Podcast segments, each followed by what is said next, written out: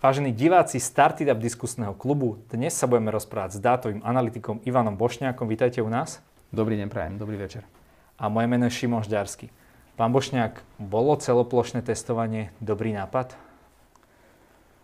Každé plošné testovanie je dobrým nápadom. To slovičko celoplošné ehm, mne tam trochu vadí a oceňujem, že v tom, v tom prvom, úplne prvom kole 24. 5. oktobra sme išli do pilotu respektíve vláda išla do pilotu. A to bola určite dobrá myšlienka. Nestalo to veľa peňazí, išlo sa do ohnízk nákazy, kde ten problém už, už vtedy v oktobri bol veľký. A myslím, že to splnilo účel a veľa sme sa naučili. Získalo sa veľa dát, ktoré bolo treba analyzovať, pozrieť sa na ne, na to ten pilot slúži a potom sa rozhodnúť, že kam urobíme tie prvé dva kroky dopredu, prípadne jeden nazad, či to bude naľavo, napravo. Takže dobrý nápad v správnom čase, v správnom regióne. Prečo to, tie dáta, ktoré získame v tých regiónoch, kde teda bola horšia situácia, sú pre nás dôležité a tie dáta, ktoré máme po celom Slovensku, nie sú až také dôležité z toho teda testovania? Na Slovensku máme jednu takú bolačku, že sa veľa vyjadrujeme v priemeroch, koľko je tých, tých pozitívnych na, na Slovensku a porovnáme to s Čechami a tak ďalej. No, priemer, priemer nie je dobré číslo. Už som to vysvetloval, že z desiatich ľudí, ktorí sú v bare a všetci zarábajú nejaký príjem 100 tisíc dolárov, nech sme v Amerike, tak keď tam príde Jeff Bezos, ktorý vlastní Amazon, tak zrazu sú priemerne všetci miliardári. Áno, tak nikomu nič nepribudlo, nemá ani na to, aby objednal všetkým drink v drahom bare, ale priemerne sú, že bohatí ľudia, no, ten priemer nie je dobré číslo. Takže preto nás zaujímajú čísla z konkrétneho pilotu v konkrétnom, aj okres je moc veľký. Viete, Orava má celá vyše 100 tisíc ľudí, tri okresy, Dolný Kubín, Námestovo, Tvrdošín, tak nič nám to nepovie, lebo ten vírus sa pravdepodobne drží v nejakej lokalite. Počuli sme domovy sociálnych služieb ako, ako ohnisko, počuli sme niekedy školu, nám zavreli školu v Záhorskej Bystrici, lebo vraj ohnisko. Ehm, môže to byť, môže to byť nemocnica samozrejme, ale môže to byť aj konkrétna dedina, ktorá má nejaký typ správania. Dobre, ale keď išli ľudia na to testovanie, tak tam dali svoj občianský preukaz. Tam sa to nedá nejako dohľadať, či napríklad nechodili e, spolu do školy alebo v jednom zamestnaní a tak ďalej? No, bolo by dobré, a to sú štyri kroky, ktoré treba urobiť, že pri tom pretestovanie, a teda konkrétneho človeka, veď nakoniec, keď idete na PCR test, tak áno, oni vám zavolajú naspäť, dokonca vám pošlú sms na konkrétne číslo, oni vás všetko vedia a e-aplikácia by dokonca mala zistiť, že kde sa nachádzate, na tomto majú postavené mnohé krajiny. Tak samozrejme, že bolo treba zbierať nejaké, nejaké parametre tých ľudí, ktorí tam prišli či tam prišli ľudia, ktorí sú, dajme tomu, pracujúci z Polska. To teraz pri tej druhej vlne napríklad sa zistilo v Starej Ľubovni, že otestovali veľa Poliakov, lebo už, už, už sa tam dalo ísť na to testovanie, že hoci kto nemusel byť obyvateľ toho okresu. No tak to sú presne dôležité veci, to, to hovoríte správne. To sa malo zistiť. A na základe potom výsledkov sa malo zistiť, že z horného konca, dolný vadičov, horný vadičov, no tak z horného konca sú a z dolného nie sú. Prečo to je? No tak Robí tam partia v českej nemocnici a chodia na týždňovky. No tak to doniesli. Takéto dáta my z tohto teraz nevieme získať. Že no, my máme vlastne len tie priemery, ktoré vám ako analytikovi nejako nepomôžu. To ani nie, že ja som, ja som nadšenec, e, ktorý sa tomu venuje. Ja tá korona zaujíma od marca, odkedy to bolo v Lombardii. Napísal som nejaké blogy, ale teraz, teraz späť k našim ohniskám, tak to už začína byť vážna vec, keď je to u nás, pretože tá korona sa nás môže týkať. No samozrejme, že by bolo dobré, keby, a nemusíme tie dáta dostať my, ale keby všetci tí starostovia, primátorovia tých obcí alebo miest tie dáta dostali, nemusia dostať konkrétne meno, jak to bolo v prvej ak sa pamätáte, tak sme vedeli aj meno toho pána a jeho syna z kostolišťa. Tak dobre, GDPR, ako bez ďalších vecí. Ale bolo by dobré, aby ten starosta vedel, akú má zaujať pozíciu v tej konkrétnej obci, ak sa líši trojnásobne od nejakej inej obce. Ano, ale tie dáta, zatiaľ tí starostovia nehovoria, že ich dostali, už vôbec nie, že kto je u nich infikovaný. A najväčší problém je to, že v tých obciach sa nie všetci dostavili. Taká tá, taká tá, e, tá, tá fáma o tom testovaní, ktorá išla, je, že teda najprv sa môžete, potom sa, že musíte, potom keď sa nedostanete, tak potom nedostanete nejaký papier, potom je karanténa a vlastne karanténa bude dlho, ale nie len tí, čo sú pozitívni. Takže veľa vecí treba na začiatku vysvetliť. Ľudia tomu musia uveriť. Keď ľudia uveria, že niečo má zmysel, tak sa toho radi zúčastnia. Keď sa na základe toho, že sa zúčastnia, dozvedia pravdu o tom, čo sa stalo, tak oni ju vedia prijať. Aj keď o ich osude môže rozhodovať miestny epidemiológ. Oni pochopia, že je to problém. Ak si ten problém osvoja, tak hľadajú sami riešenie. Prispejú v karanténe k tomu, aby sa s tým vysporiadali. Našťastie nejde o onkologickú chorobu a ten vírus prežíva dva týždne. No tak keď to hodíte na niekoho v rodine, tak to máte aj kiahne. Jeden to dostane, druhý to dostane. Za mesiac ste na poriadku. Celá rodina. Hovorili ste o tom, že mal by aspoň teda ten starosta, prípadne primátor vedieť, čo sa deje v jeho meste, kde sú teda ohniska. Počujem tam správne lokálne manažovanie tejto pandémie a teda tých opatrení nie celoplošné, ako to máme teraz? Ono by to malo byť prísne lokálne, aj, aj úspešná Európa, možno tá disciplinovaná časť Európy, to sú nemecky hovoriace krajiny, Rakúsko, Švajčiarsko, samozrejme Nemecko, 16 spolkových krajín oni už dávno v tom lete si pripravili semafory. Čo bude, keď bude. Áno, keď budeme svietiť na zeleno, zistili, že zelená, oranžová, červená je málo, tak spravili 5 kategórií, aby sa z jednej do druhej prehúpli, keď sa teda už prehúpnú nejak prirodzene a ľudia vedeli, čo majú očakávať. Teraz rôzni ľudia. No tak tí, čo sú v nemocniciach, no tak tí budú do nemocníc chodiť do roboty, aj, aj, aj keby to bola, že pandémia, lebo tú sestričku tam treba, niekto sa jej postará o dieťa a dokonca za to dostane nejaký, nejaký drobný cash. No tak toto vymysleli, teraz podľa toho idú, prípadne z tej oranžovej spravia tmavú oranžovú a testujú veci. V Berchtesgadene, mne tam robila dcera, to je taká oblasť 90 tisíc ľudí v Nemecku, tak ten zavreli pri číslach, ktoré my sme mali na Orave koncom septembra. Oni ho zavreli pri 270 nakazených na 100 tisíc ľudí, mali ich toľko. A v Nemecku si povedali, toto zavreme, na dva týždne budeme to sledovať. Za dva týždne to zostalo na 274. No, zostanete doma, prenesiete to na manželku, poťažmo na deti, alebo na starú mamu, o ktorú sa staráte. A tak to predlžili ešte o jeden týždeň. Sledujú to a majú taký maličký pilot, tak v inkubátore sa o to starajú. Na webe sú všetky čísla o tom Berchtesgadene. No nám sú platné, jak e, dvere v lese, poviem rovno. Je to zbytočné. No my by sme to potrebovali o Dolnom Kubíne, o tej trstenej zázrivej na Orave. Fajn. Proste o tých regiónoch. Úplne malá časť. 100 ľudí je málo, keď to zistia o DSS, Domu sociálnych služieb, kde je 80 klientov a 80 zamestnancov, tak to je, že ohnisko, ale z toho sa moc nenaučíme. To je, to je veľké nešťastie, to poviem rovno. Ale ak to, tak máte dáta za, za obec s 1300 ľuďmi, z ktorých 200 chodí, dajme tomu na týždňovky, tak, tak máte perfektné dáta, viete sa z toho veľa naučiť a potom to aplikovať o jeden týždeň, o dva týždne niekde inde. Čiže vy by ste odporúčali premiérovi hrajuškať sa so semaforikmi, čo on odmietol? No ak povedal, že sa so semaforikmi hrajuškať nebude, tak ja mu len môžem povedať, že som počul od epidemiológov, ktorí o tom rozhodujú v iných krajinách, Škandíve aj Nemecku, že bez tých semaforikov to nepôjde. To na kryžovatke, to nielen pre auta, ale aj pre chodcov, ten semafor tam potrebujete. Môžete ho vypnúť, že na noc bude len blikať, ale ten semafor tam potrebujete a on bude svietiť podľa toho, aké máte čísla. Takže určite semafor áno. Vy keď ste hovorili o tých lokálnych ohniskách a o tom manažovaní, tak chápem to správne, že to bol nejaký experiment to zavrieť?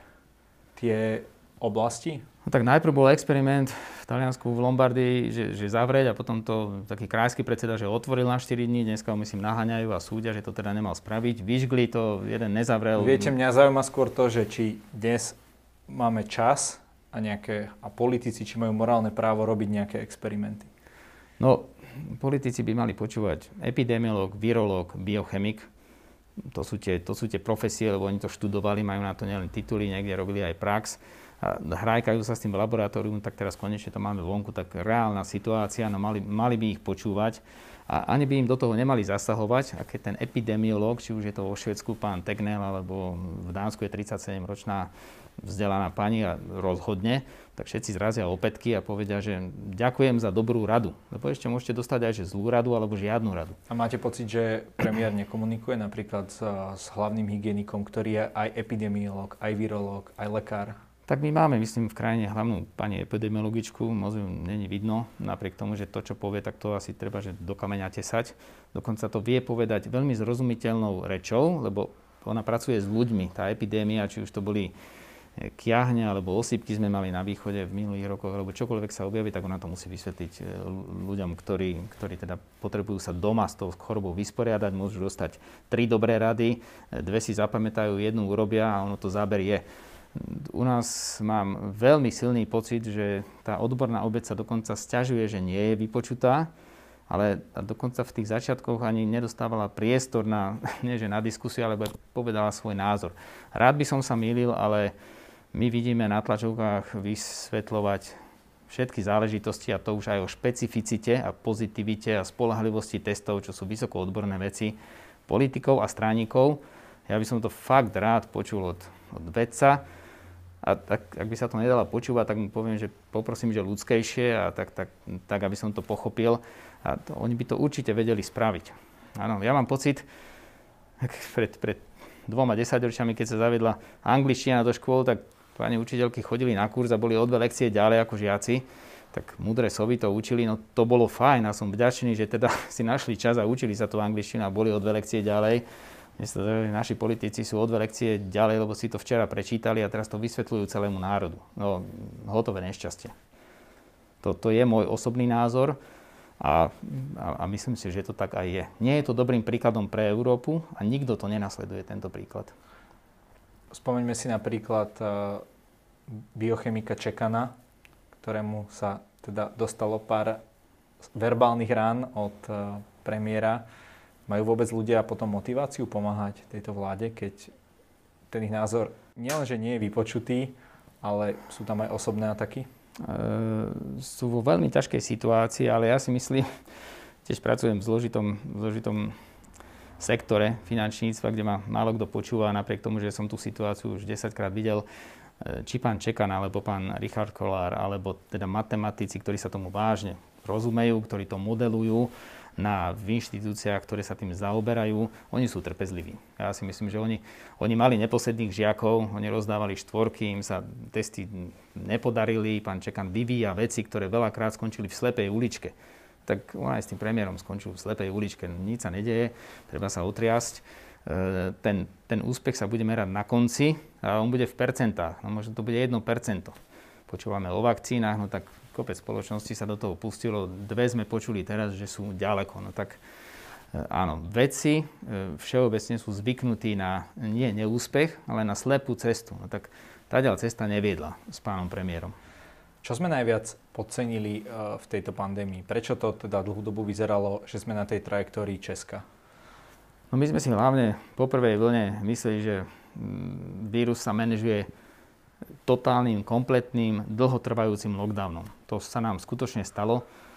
Ja mám dceru v Dánsku, ktorá nemohla z toho Dánska prísť a v Dánsku po Veľkej noci, kedy u nás bol že tvrdý lockdown, to deti začali chodiť nie do škôlok, ale na prvý stupeň, potom o dva týždne na druhý stupeň a potom tu sa začali ozývať hlasy, že skúsme, ale to už bol jún. To bolo že po tej veľkej noci, že mesiac a pol, ten istý vírus, aj v Dánsku, aj u nás, že začneme chodiť do škôl. No tak samozrejme, že keď všetkých izolujete, sociálne kontakty sú žiadne, všetci sme boli zavretí. Okrem toho sa išlo do leta, ten vírus má rád, e, má, má, má rád zimu. Áno, no tak sa to podarilo. No tak tie obete boli obrovské a stále si myslím, že nemáme úplne dobre zreportovaných ani tie úmrtia ani dokonca hospitalizácie.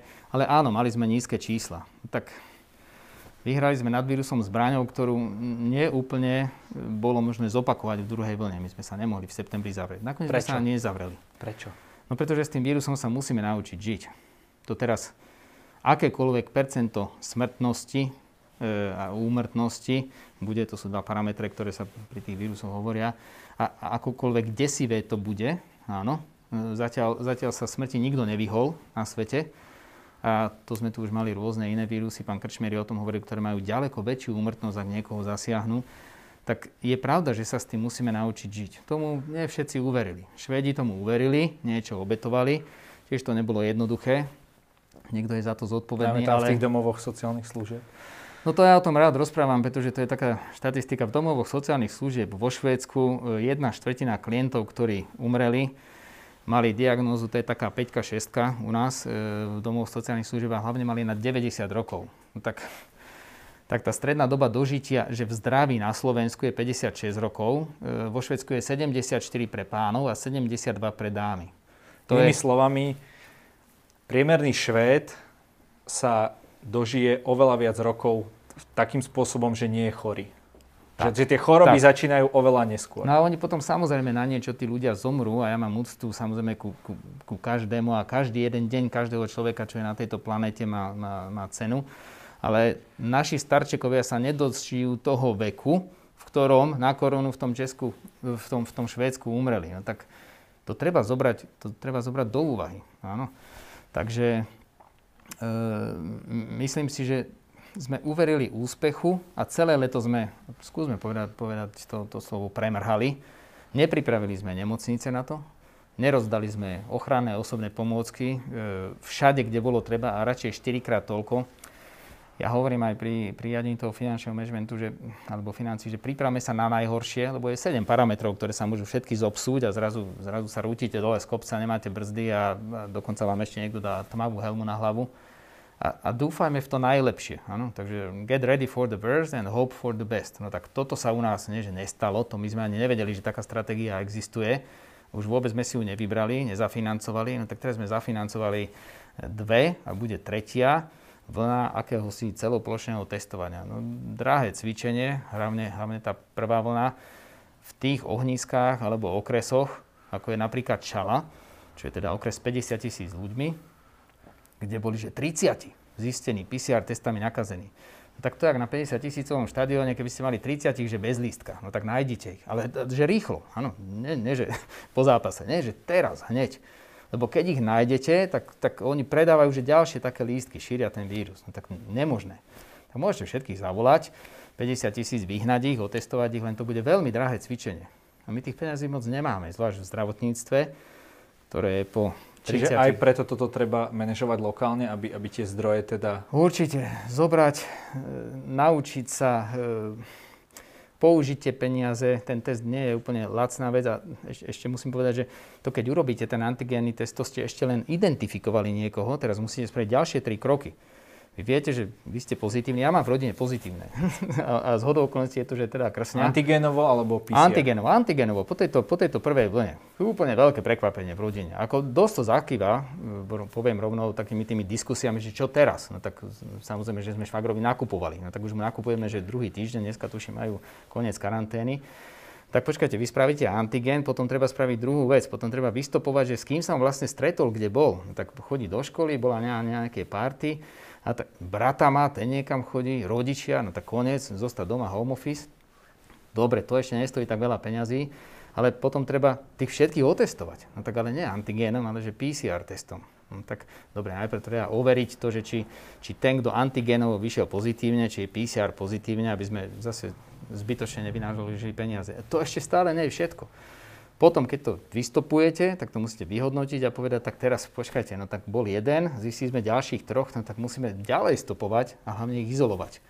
No toto vôbec nebeží v tých našich okresoch. Ani v málo postihnutých a ani vo veľa postihnutých. To, my už máme, že dôkazy nám ľudia píšu, že to, o nich sa nikto nezaujímal. No a to je teda veľká chyba. Asi sme si to nepremysleli, že my pri tom očakávaní, že zachytíme veľa percent a veľa tisíc ľudí, budeme potom musieť veľa tisíc stopovať. Alebo samostopovať. A na to už nemáme kapacity. No určite tí epidemiológovia v tých regionálnych úradoch verejného zdravotníctva, oni sú v každom okrese takmer, je ich 54 na Slovensku, tak nemajú tú kapacitu zrazu. Armáda má kapacitu vyraziť a postaviť veľa stanov, áno, a 5000 odberných miest, ale epidemiológovia nie. No, tak možno treba zapojiť tých ľudí. Mm, nie je dobre, sme im to vysvetlili. A ja sa obávam, že ak sme v tej rodine mnohým ďalším dali modrý papierik, na ktorom je povedané negatívny, aj teda s rozkazom, že zostaň v karanténe, takže nám tí ľudia v karanténe zostali. No a tak to je, to je trošku problém. Ale oni robia len to, čo, čo, čo im káže sedliacký rozumenie. Ak sú živiteľom rodiny, no tak teraz nemôže na Orave zostať mama, tata, e, nebodaj žijú ešte so sestrou alebo s mamou a robia niekde na týždňovkách v Čechách, jeden baník a druhá možno ošetrovateľku a takých prípadov je tam veľa, no zrazu všetci zostať doma. No tak eh, sú ľudia, ktorí povedali, že je ďaleko efektívnejšie pre ten štát za 70 eur urobiť PCR test tomu človeku a povedať mu, ty si OK, ty môžeš ísť do roboty a tebe nemusím platiť PNK. Veď PNK je že drahá vec. Mm-hmm. Tak sme to nezvážili, neviem, či chyba kalkulačka niekomu. Ja mám, že posledný Excel, Takže viem to zrátať a nahodíme tam všetkých tých ľudí a ich domácnosti a zistíme, že treba urobiť druhý, tretí, štvrtý krok. Preto je to drahé cvičenie. Nielen to prvé plošné testovanie. To stalo, že 100 miliónov. Inkrementálne možno len 50. Lebo tí vojaci sú aj tak v službe. Ale to potom treba robiť. No ale to sú náklady na manažovanie tej pandémie. Nepomohlo by momentálne sa rôznymi spôsobmi skloňuje slovo lockdown. Čo keby sme, dajme tomu, na mesiac zatvorili krajinu, nepustili by sme sem naozaj nikoho, kto by neprešiel PCR testom, vtedy by sme vedeli túto pandémiu poraziť? Nebolo by toto riešenie? Takto, toto bolo riešenie. Jacinda Ardern, veľmi, veľmi teda populárna e, premiérka na Novom Zélande, čo je ostrov, rovnaká krajina ako my, 5,5 milióna ľudí, tak tam je to, že veľmi dobré riešenie, to sa my dvaja hneď zhodneme. To ani, ani jeden z nás nie, nie je epidemiolog. Je to jedna z možností, relatívne drahá. V strede Európy u nás má polovička okresov hranice s cudzou krajinou, kde máme že voľný pohyb na peňazí, tovaru, áno, investície, no, aj ľudí. No, tak je to veľký problém. Takže to, to nie je riešenie. Ekonomicky. Je to ekonomicky aj spoločensky, aby sme niektorým politickým stranám sa zazlieva, že myslia len na ekonomiku. Ja si myslím, že oni myslia na e, duševné zdravie a psychickú pohodu a také nejaké tak, tak, tak, tak, tak spoločenskú, spoločenskú uplatiteľnosť všetkých tých ľudí, lebo my od rána do večera niečo robíme v normálnom čase. Aj keď necestujeme, tak doma niečo robíme. A keď nám všetko zablokujú a lockdownom nám to zakážu, tak my sa všetci že zbláznime. No tak za prvý deň nie, ale na tretí mesiac už sme boli dosť na prášky.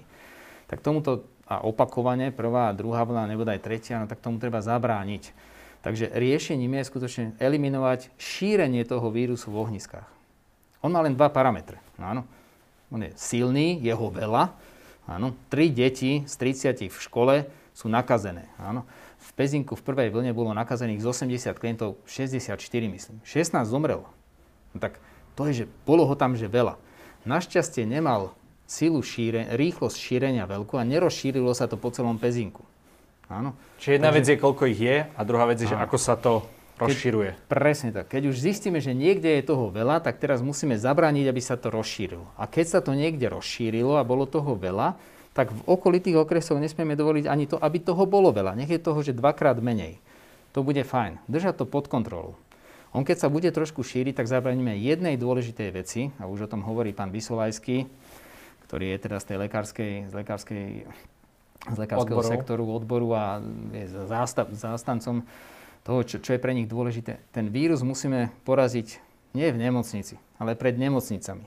Nemocnica je pre chorých, tých, ktorých treba hospitalizovať a potom ich liečiť a prípadne ich intubovať. To je v poriadku.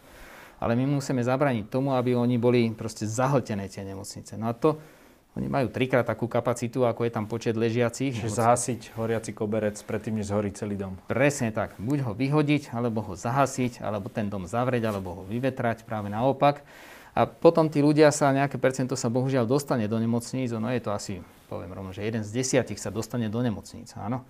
A jeden z desiatich, čo sa dostane do nemocníc, umrie. Tak to je parameter toho vírusu, veď preto je to pandémia, je to smrteľný vírus a preto tu máme tento cirkus, lebo to je vážna vec.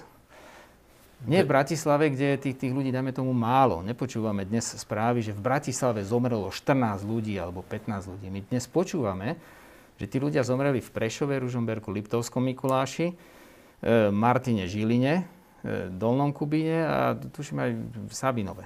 Aha, takže to dá, dáva nám to zmysel. Zomierajú ľudia tam, kde boli hospitalizovaní a pán Šťace už kričal, že teda už má nemocnicu plnú, pán riaditeľ, on to kričal šéfovi šéfa svojho šéfa, áno, ministrovi, že počujete, pán minister, ja už vážne potrebujem, že pomoc. Áno. A to je daň za to, že tí ľudia sa správali nejak ináč, ako sme sa správali my na juhu. Aké že... opatrenia by teda mal každý človek spraviť, aby toto nejakým spôsobom sme porazili?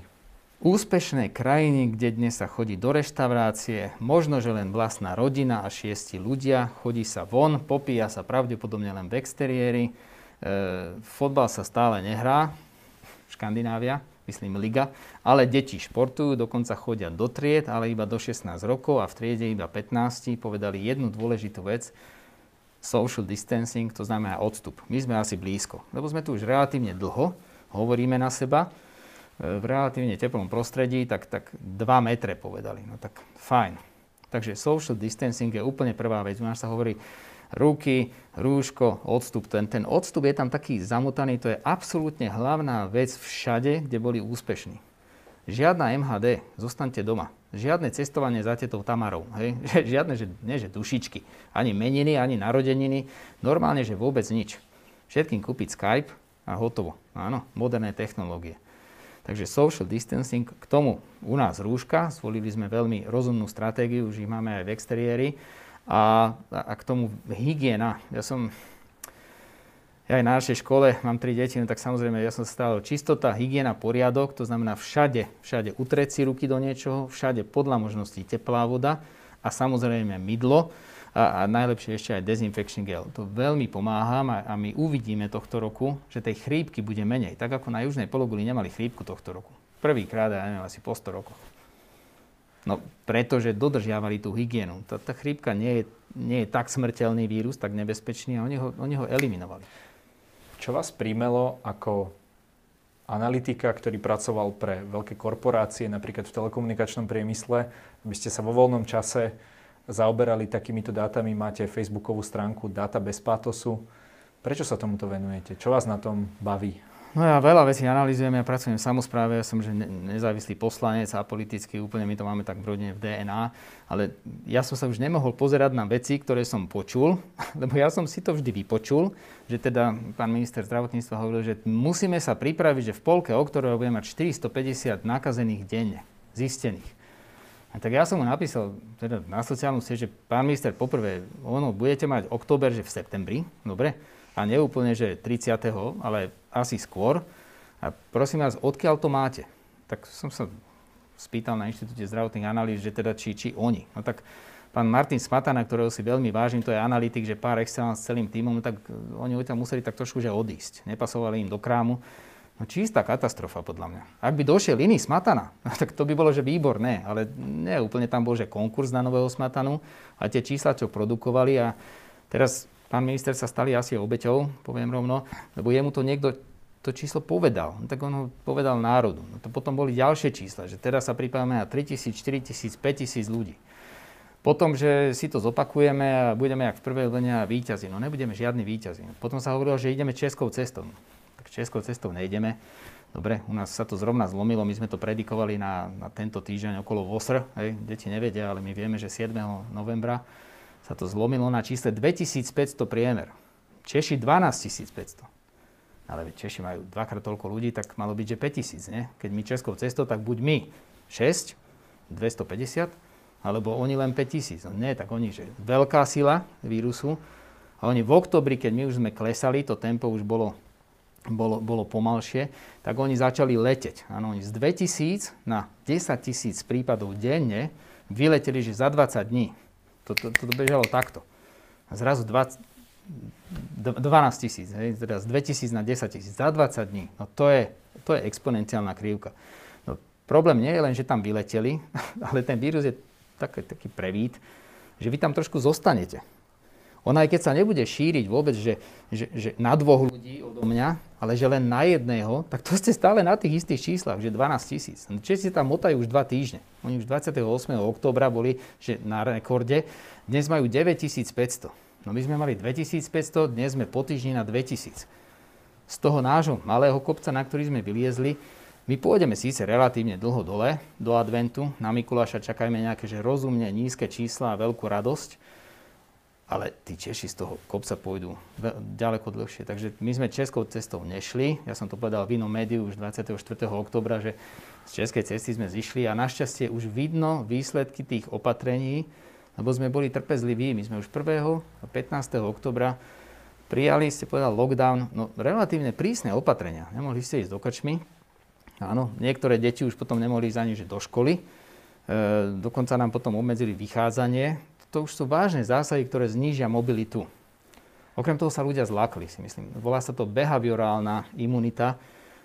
No dnes pri 50 tisíc ľuďoch, ktorých máme dnes aktívnych, a to len z PCR testov, ešte ďalších 38 tisíc zistili, antigénmi, tak to už vo vlastnom okolí už máte niekoho, kto, kto tú hnusobu má, kto ten vírus že má, že pozitívny, tak sa začnete ináč správať.